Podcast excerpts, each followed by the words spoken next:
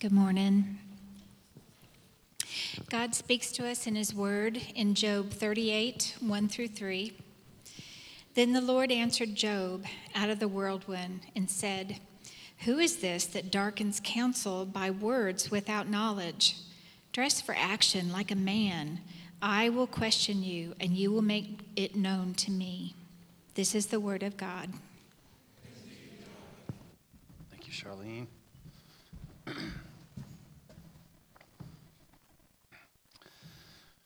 Good morning. Uh, I got to take some time off last week, and uh, thank you guys for letting me do that. Um, Josh Curry, who is our founding pastor and a pastor to me, was here, and um, he, uh, what a great preacher, and he, uh, he led you guys through Job 28. If you have been in our church for a while, maybe you're used to kind of how we do things. There's a lot of you in this room that this is your first time here or second or third time, you're not used to how we do things. Um, we preach through the Bible, uh, which that's not going to be shocking to you. We, are a church that preaches through the Bible. Um, and, and the series that we're in right now is a series on the book of the Bible called Job. And if you're not familiar with Job, Job is a really interesting story. Job is the name of a man, believe it or not.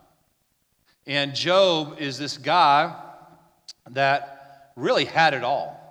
The Bible talks about this dude as being the wealthiest, most powerful, most known man in all of the East, which back then it was like the East was pretty much all anybody knew existed. So you could argue that he literally was the most powerful, wealthy man in the entire world, the known world. And there's a figure that comes to, Job was also righteous before God. This figure comes to God known as the Satan. So that's a lowercase Satan. That's not uppercase Satan, which literally translates to the accuser. And he comes to God, and God asks Satan why he's there, basically. And he says, I've been going to and fro. And God says, Have you considered my servant Job? And long story short, God allows Satan, the accuser, the Satan, to um, bring suffering and pain into Job's life. Because the accuser said the only reason Job worships you is because you give him stuff. And God says, test him, just don't kill him. And boy, did he test him. Job experienced more pain and suffering than anyone else throughout Scripture, minus Jesus. He lost everything. He lost all of his wealth. He lost family. He lost friends. He even lost his health. There's one scene in the Bible that describes in Job is taking a piece of old cut pottery because he had so many boils all over his skin and just scraping. That's all he could find. The only thing he had left was a broken piece of pottery. He was the wealthiest man in the East. He lost it all like that. And I mean, literally, within about two minutes. One of his servants came and told him, Hey, your house blew down. hey, and by the time he couldn't even get the word out of his mouth, another came and told him, like, hey, all your cattle died. And then this, another one, I mean, it was one after another, he lost it all. So this whole book is so far 37 chapters of God not saying a word, not explaining himself, not saying, I care about you, nothing. Job, rightfully so, is mad. He's trying to reason with God his life situation now. He even crosses the line at times, it seems. He's angry at God, he doubts him. Job's friends come to his aid. And they try to reason about God. And the question, the big question that everybody's asking is how can a sovereign God and a loving God also be a just God? Because there's this thought out there that's prevalent in America, especially in the Bible Belt, but especially in America, and, and the, um, religious kind of middle to upper class. And that is this thought. It's not biblical. It's that if you worship God, He will bless you. And your idea of blessing is that God gives you the house that you want, He pays your bills for you. If you worship God, you'll get the money and the kids and the health and all that stuff. That's a lie. The accuser actually makes us believe that. And if you need proof, none of you have even one tenth of the wealth that Job had. And Job, the Bible said, was blameless. On your best day, in your best minute of your life, you're not as righteous as Job was. Pick the best minute of your life, you are not as righteous as Job. He was blameless, not sinless, blameless. And he lost it all. And now we're faced with this dark, brooding moment that's like his friends are gathered around. They're trying to do what we try to do, they're trying to reason away God. Like, Job, what did you do to deserve this? Because they believe like you believe, like I believe, and that's, well, if you do right, God will bless you. If you do wrong, God will take it away.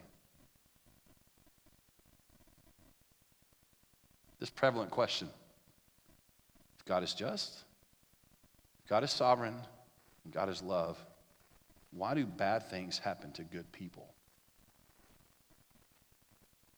It's us stepping outside of our place of authority. It's us saying, not does, how does God govern the world? Because that's a question that we're asking in Job. How does God govern the world? But we go so far as to say, how should God govern the world? There was a king in uh, 10th century Spain. Alfonso was his name. They called him Alfonso the Learned, or if you're from a small town in the south like I am, that's Alfonso the Learned. Alfonso the Learned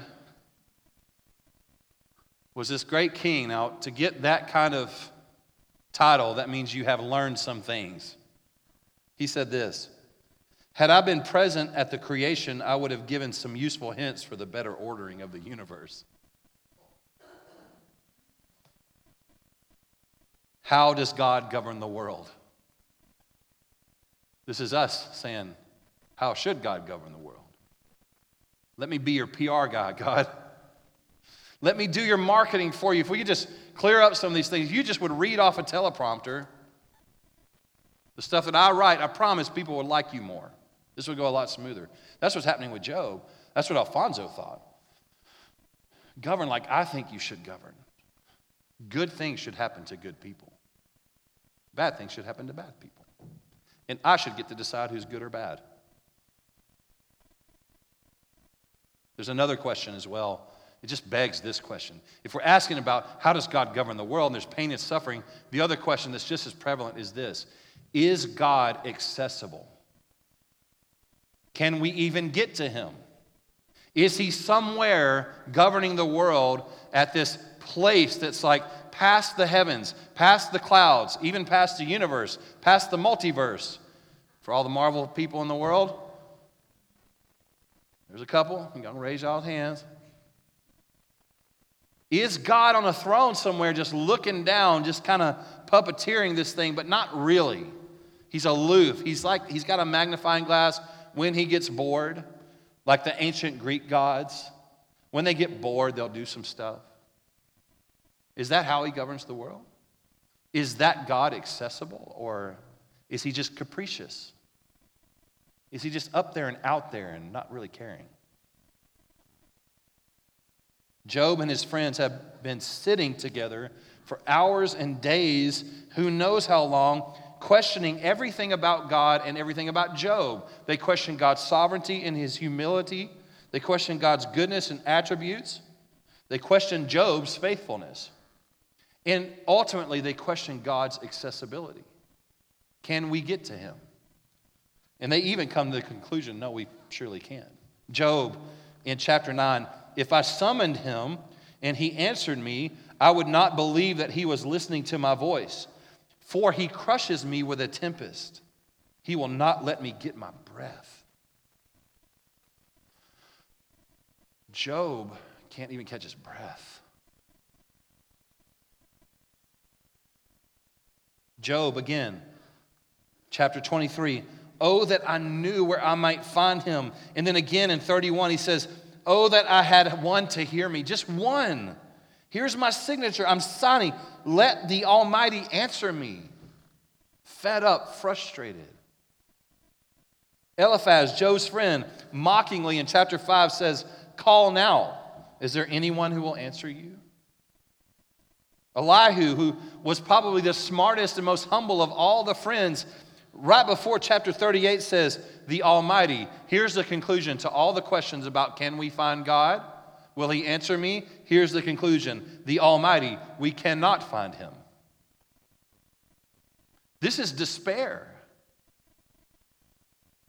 It's not just that they lost everything. It's not just that Job lost all his material things. It's the crux of pain and suffering for someone who follows God is not the loss of things, it's the loss of God's presence.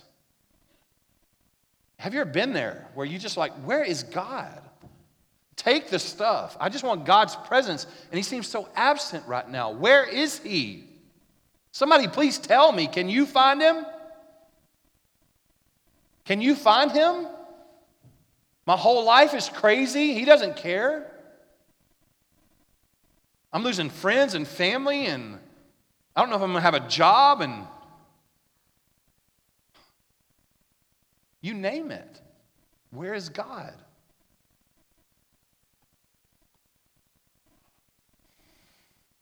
Pages of dark tears, poems, and outcries from Job. This is what the Bible calls the dark night of the soul.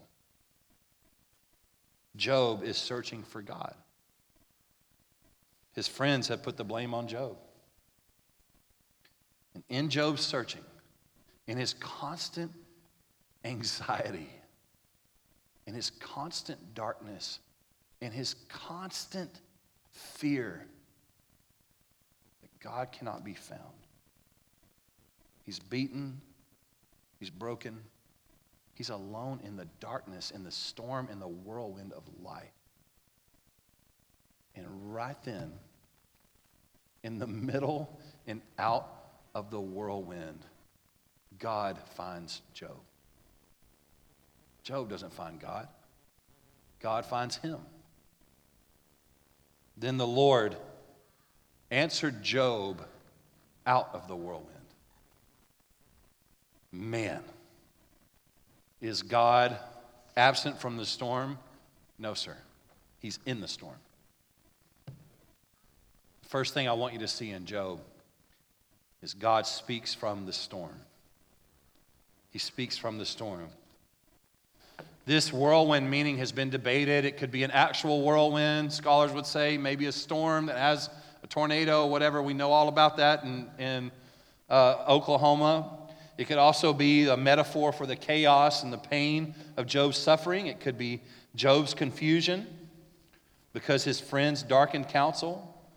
Either way, the storm is how God shows up. I love this because this is just like God. He's not absent from the storm, he's in the storm. And the question of where is God, of course, God comes out of the storm. So, in the waist high waters of pain and suffering, God is in the water. Oswald Chambers says a man up against painful or difficult things feels that he has lost God, while in reality, he has come face to face with him. God didn't come from a distant place. God's not aloof to pain and suffering. God's not like other gods. Do you understand? He's not like other gods, and what you see a representation of Buddha, or take your pick, where there's this smiling, distant, aloof, kind of looking off in the distant God. Fat, lazy, and doesn't care. He's trying to tell you that if you just work hard enough, you can achieve this perfect place of peace and nirvana where nothing in your life messes with your heart anymore. Nobody's ever figured that out, by the way. Buddha seems to be the only one. or any other God, pantheon of gods. I mean, you just take your pick.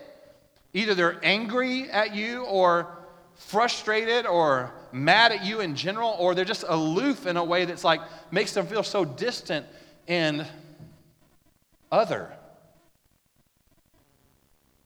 God Almighty, El Shaddai, and Yahweh came to us and became one of us.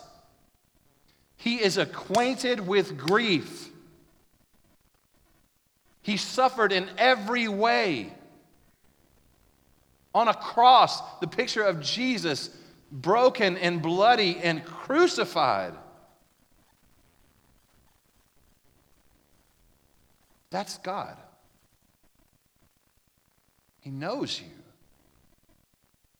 He's in the waist high waters of pain and suffering. He's acquainted with it. Is God accessible? More than you can possibly ever know. He's omnipresent, always with us. That's good news. God speaks from the storm. Whatever crazy storm you're in, let me just tell you if you're a Christian today, you have the omnipresence of God with you. He's with you.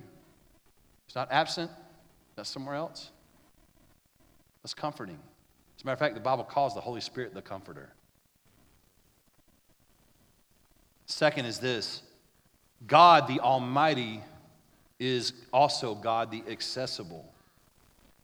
The Lord answered Job out of the whirlwind and said, Who is this that darkens counsel by words without knowledge? Dress for action like a man. I will question you, and you make it known to me. Powerful. We tend to take this moment different than what it seems and what it's portrayed. We tend to take this moment like a kid getting his hand caught in the cookie jar. God is the angry dad who's aloof, distant, God somewhere in an unmarked van listening to a wiretap of all of our conversations about him, how mad we are. And he's just waiting behind the bushes to just jump out and tackle us and tell us, You said this, you did this, I heard this, I saw you do this, and now I'm coming out for you. That's manipulation, by the way. I've had that done to me, and I'm sad to say I've done that to people. It's, it's manipulative. That's what we think of with this scene. God's just been hiding, not intervening, just waiting for the moment to build up an ammunition so that he could just come straight down on Job with all the stuff that Job has felt, whatever. For 37 chapters, God's been absent until finally he gets ticked off enough to come after Job and say, I heard you do this. I saw you do this, this, this, this, and this. He's got a long list of things, of accusations to come against Job. Well, that sounds more like the accuser than it does God.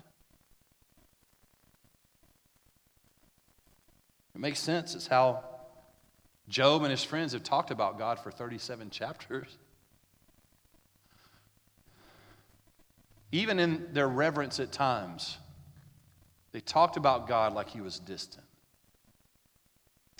God, there's something happening here. God has many names, all of them appropriate. But when the Bible names God a certain way, it's time for us to pay attention. And for 37 chapters, God has been given the appropriate name, El Shaddai, which means God Almighty. God Almighty. Powerful, omnipotent, but distant.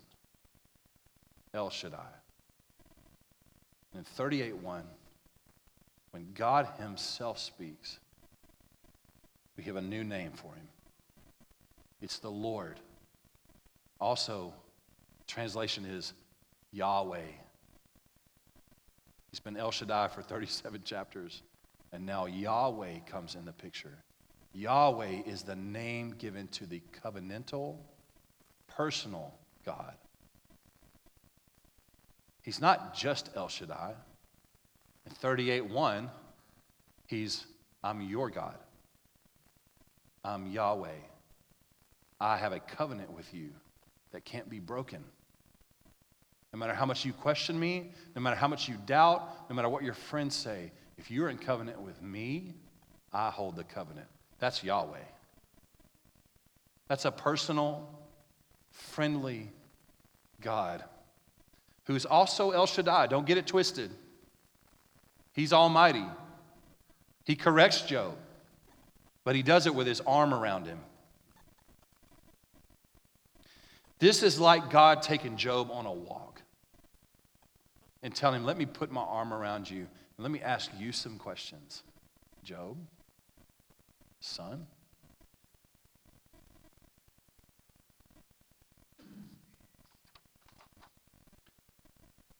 He's telling us that He is near to us,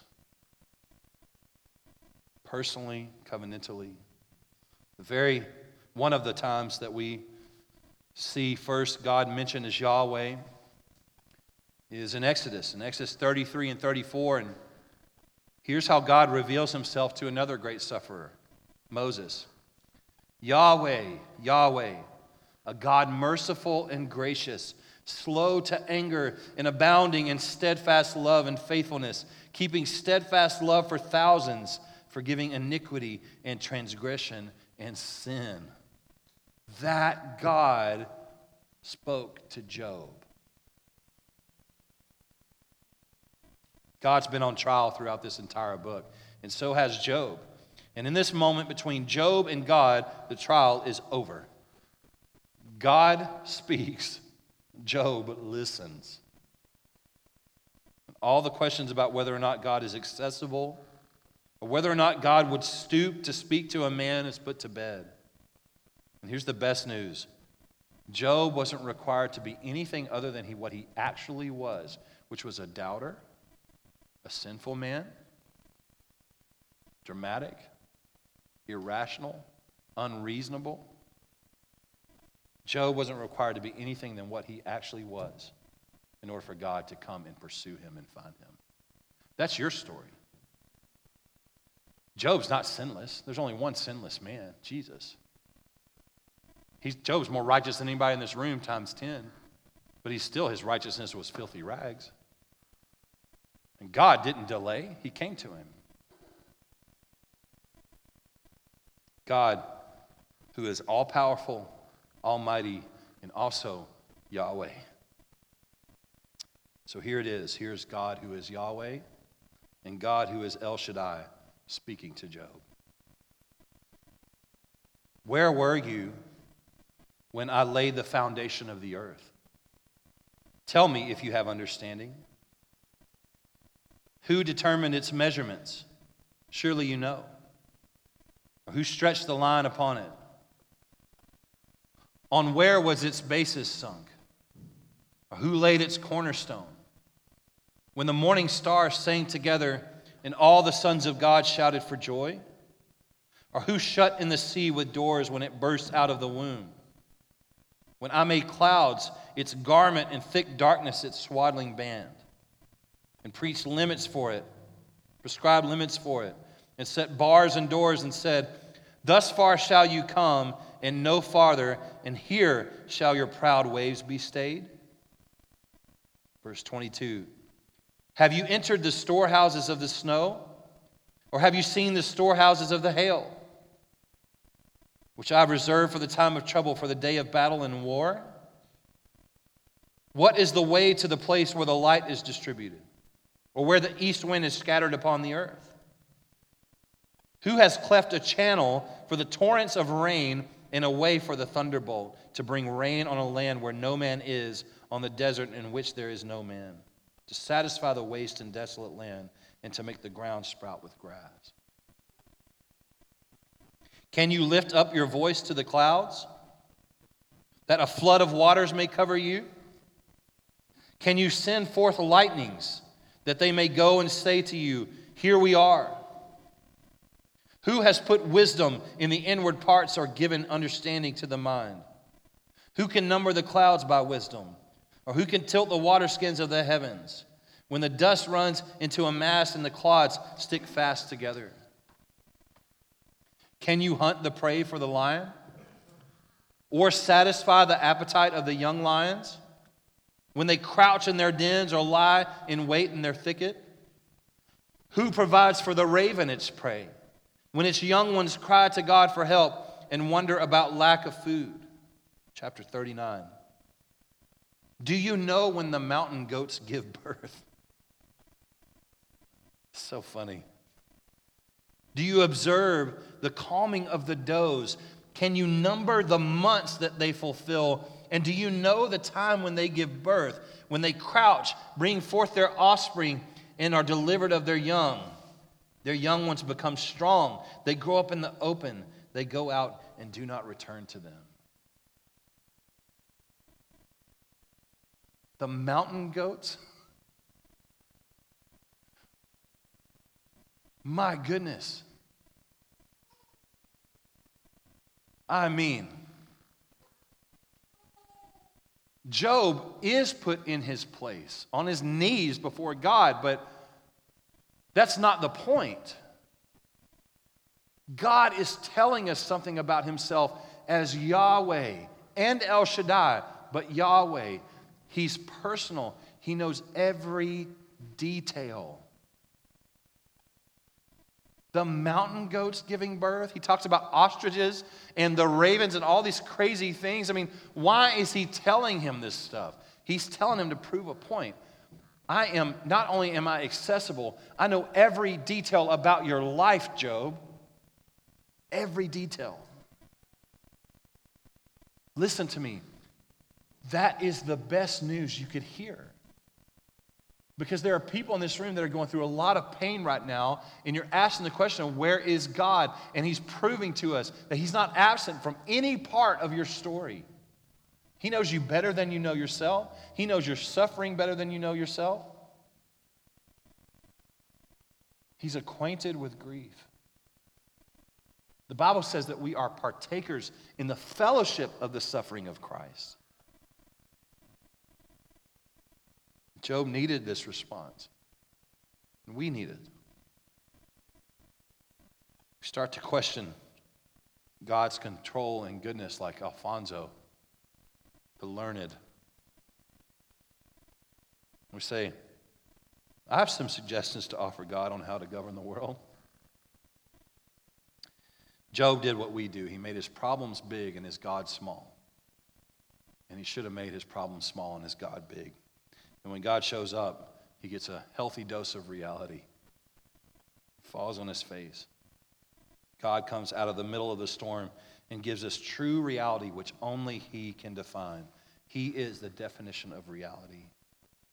Our ideas of God and our ideas of our life have to be anchored in him, Yahweh. God is not a fool. He's not absent. He's not on vacation. And we cannot put our own human limitations on him. Romans 11, oh, the depth of the riches and wisdom and knowledge of God. How unsearchable are his judgments and how inscrutable his ways. For who has known the mind of the Lord, or who has been his counselor, or who has given a gift to him that he might be repaid?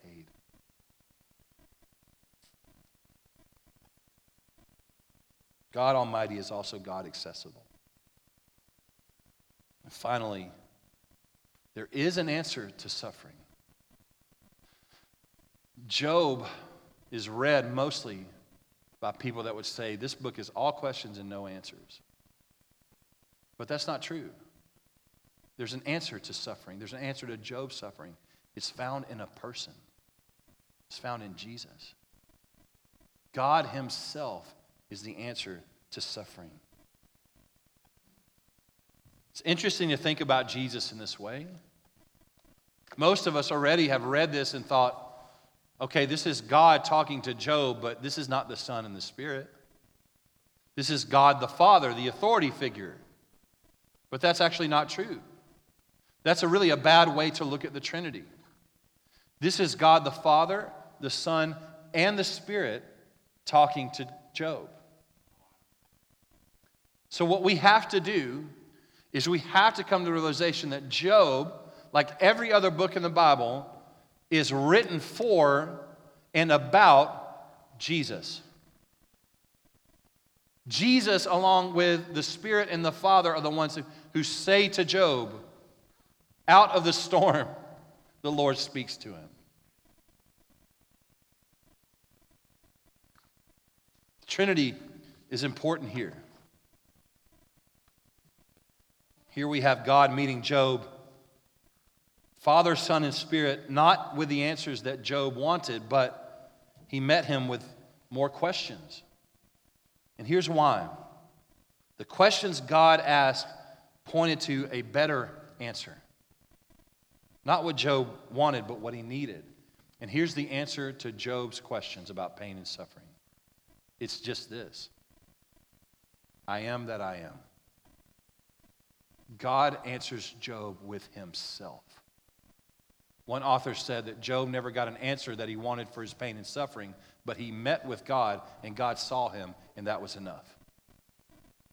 You cannot, listen to me, you're going to suffer in life. If you haven't already, you might be right now. You'll suffer mentally, emotionally, physically. You will suffer. The answer to your question of why am I suffering will only ever be satisfied in a person. Jesus is the answer to your suffering. If you're looking for why, if you're saying, Why, God, are you doing this to me? Why, God, are you letting this happen to me? Why, whatever, you're never going to find that. It's not up to you to create God in your image and govern the world like you think it should be governed or govern your life like you think it should be governed. The answer to your suffering and the answer to all of life is found in a person. The Bible says that He makes all things work together to the good of those who are called according to His purpose. It doesn't say that He causes things to happen, which He might. You don't know, and I don't. We live in a broken world. God is sovereign over it. Somehow, some way, in the mystery of God's sovereignty and the fall, somehow He's sovereign over it. Bad things happen to good people, good things happen to bad people. The world is chaotic. I don't know what God insinuates issues. I have no idea. I know that He oversees the world somehow. The answer to your suffering and pain is the answer to everything else Jesus. Meet with Jesus. Know him. Be known by him. Pursue him with your whole life. And when pain and suffering comes around, you can do just like Jay, uh, James says. You can count it joy when we encounter various trials. Why? Because they produce maturity, they produce perseverance. The answer to pain and suffering is found in a person, it's found in Jesus. Peter Kreeft says it this way God will not answer Job because God is not the answer man. He's not the answerer, He's not the responder. God is the initiator, He's the questioner. He's not second, but first. His name is I am, not He is. God, per usual, comes to us on His terms, and that is the best thing for us because, my goodness, if God came to us on our terms, then we, along with everyone else in the world, wouldn't have a God at all. You would have an idol in your image. We would have a weak, emotion and circumstance driven God that can no more be trusted with the world than he can to save souls. God, that's made in our image, has no power to save anybody, much less give you answers to pain and suffering. We need God to be El Shaddai. We need Him to be Yahweh. And we need Him to lead us. We need God to govern the world how He sees fit because we are not fit. We need God to hold the covenant and we need God to give us Himself. We need I am. That's what we need. The one who's never been created, who knows it all, who's in every detail. Job responds to God. The same way that anybody else who's ever met with God like this does in Scripture. Complete humility and complete undoneness. And that's how we should respond to God. Job, Paul, the road to Damascus, Paul is met with Jesus. He says, Who are you, Lord? Falls down the Shekinah, the glory of God, the face that burns brighter, hotter than the sun. Moses. In the wilderness, God comes to him and says, I am. Moses takes his shoes off. I'm on holy ground. Peter. Peter confesses, You are the Christ. Falls down. Isaiah. You've never met anybody more holy and godlike in your life than the prophet Isaiah. This man opened his mouth as an Old Testament prophet, and things came out that were directly from God. It's written in the book that God wrote. You think you're one tenth as holy as Isaiah? Isaiah's every holy person you've ever met in your life, times 10 wrapped up in one person. And Isaiah gets caught in a moment, in a vision with God, and sees the glory of God. And holy Isaiah says, Woe is me. I'm a man of unclean lips. Put the coal to my mouth. Let me not ever speak again. I have nothing to say.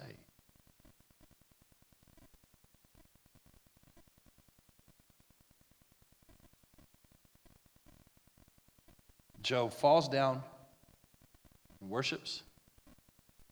We should too. He is El Shaddai, God Almighty, and He's also covenant God, personal to us.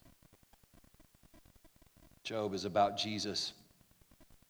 Just like in Job 38, God comes out of the whirlwind, the darkness, the storm, the haze, and confusion, and Jesus is born into the whirlwind, the storm, the haze, the confusion. Into the darkness, the light has come. The invitation for you today is this. I, there's, most of you have been to church before. A lot of you have been to church a thousand times. It's really scary to be a person who has gone to church a lot but doesn't actually know Jesus. And there are some in this room that are that. Maybe for the first time, you, you feel like God is telling you something about yourself and about Himself. And you feel like, I need to get my life, I need to know God. I don't know Him. I know church. I know how to do the church stuff, I know the language. You might even tithe, I don't know. But you don't know Jesus, and He doesn't know you.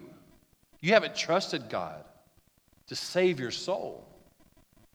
Because that's what it comes down to is you can't save yourself. The God that you make in your image, which we do all the time, he can't save you. You need actual God. So if you've been to church a thousand times, today I just want to invite you, man. What does it profit a man that he gains the whole world but loses his soul? Give your life to Jesus today. Don't delay. Who cares about tomorrow? Give it all up, man.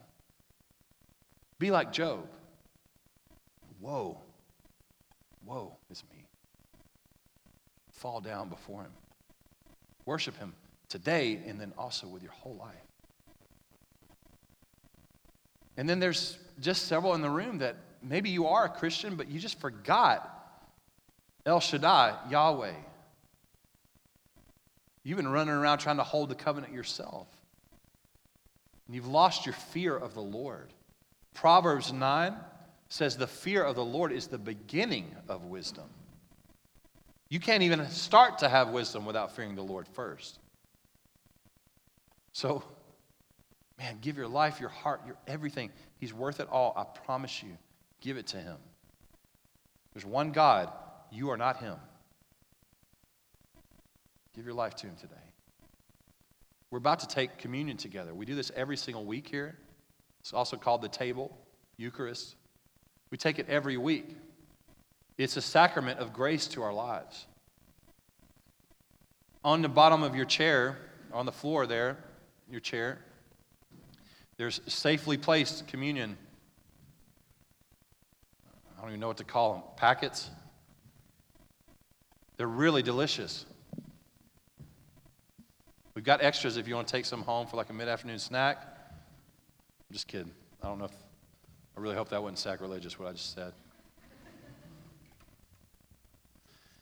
So, as you get ready to take communion, we're going to stand and take it in a little bit, but I don't want you to do this in vain. So, listen to me. The Bible actually talks about if you're not a Christian, that you can take, you can take communion in vain, and you can actually um, put harm on yourself, on your body. That's the Bible says that in Corinthians. So I'm, I'm clear, we say it every week, but sometimes we pass over it. I, if you are a baptized believer, if you're a Christian, I want to invite you to take communion and take it as a repentant person. Take it with all your heart. If you're not a Christian, my goodness, please don't take this meal. It's not because we don't love you, it's not because we don't want you to feel welcome. I do. This makes me cringe every time I do it, but it's the biblical thing to do. Don't take this meal.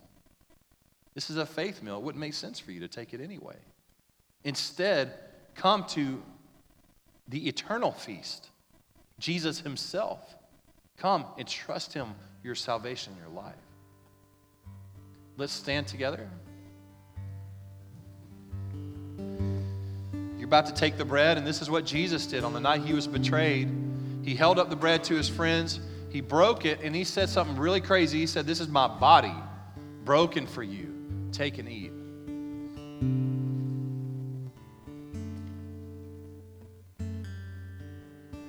And this is profound for us today. He held up the cup of wine. They drink wine at every meal, probably. And he said, This is my blood poured out for you, which is crazy. But he also said, This is the cup of the new covenant. So this is a covenantal God. And when you take and drink this, just remember that God is a God that holds the covenant, He's Yahweh. Take and drink.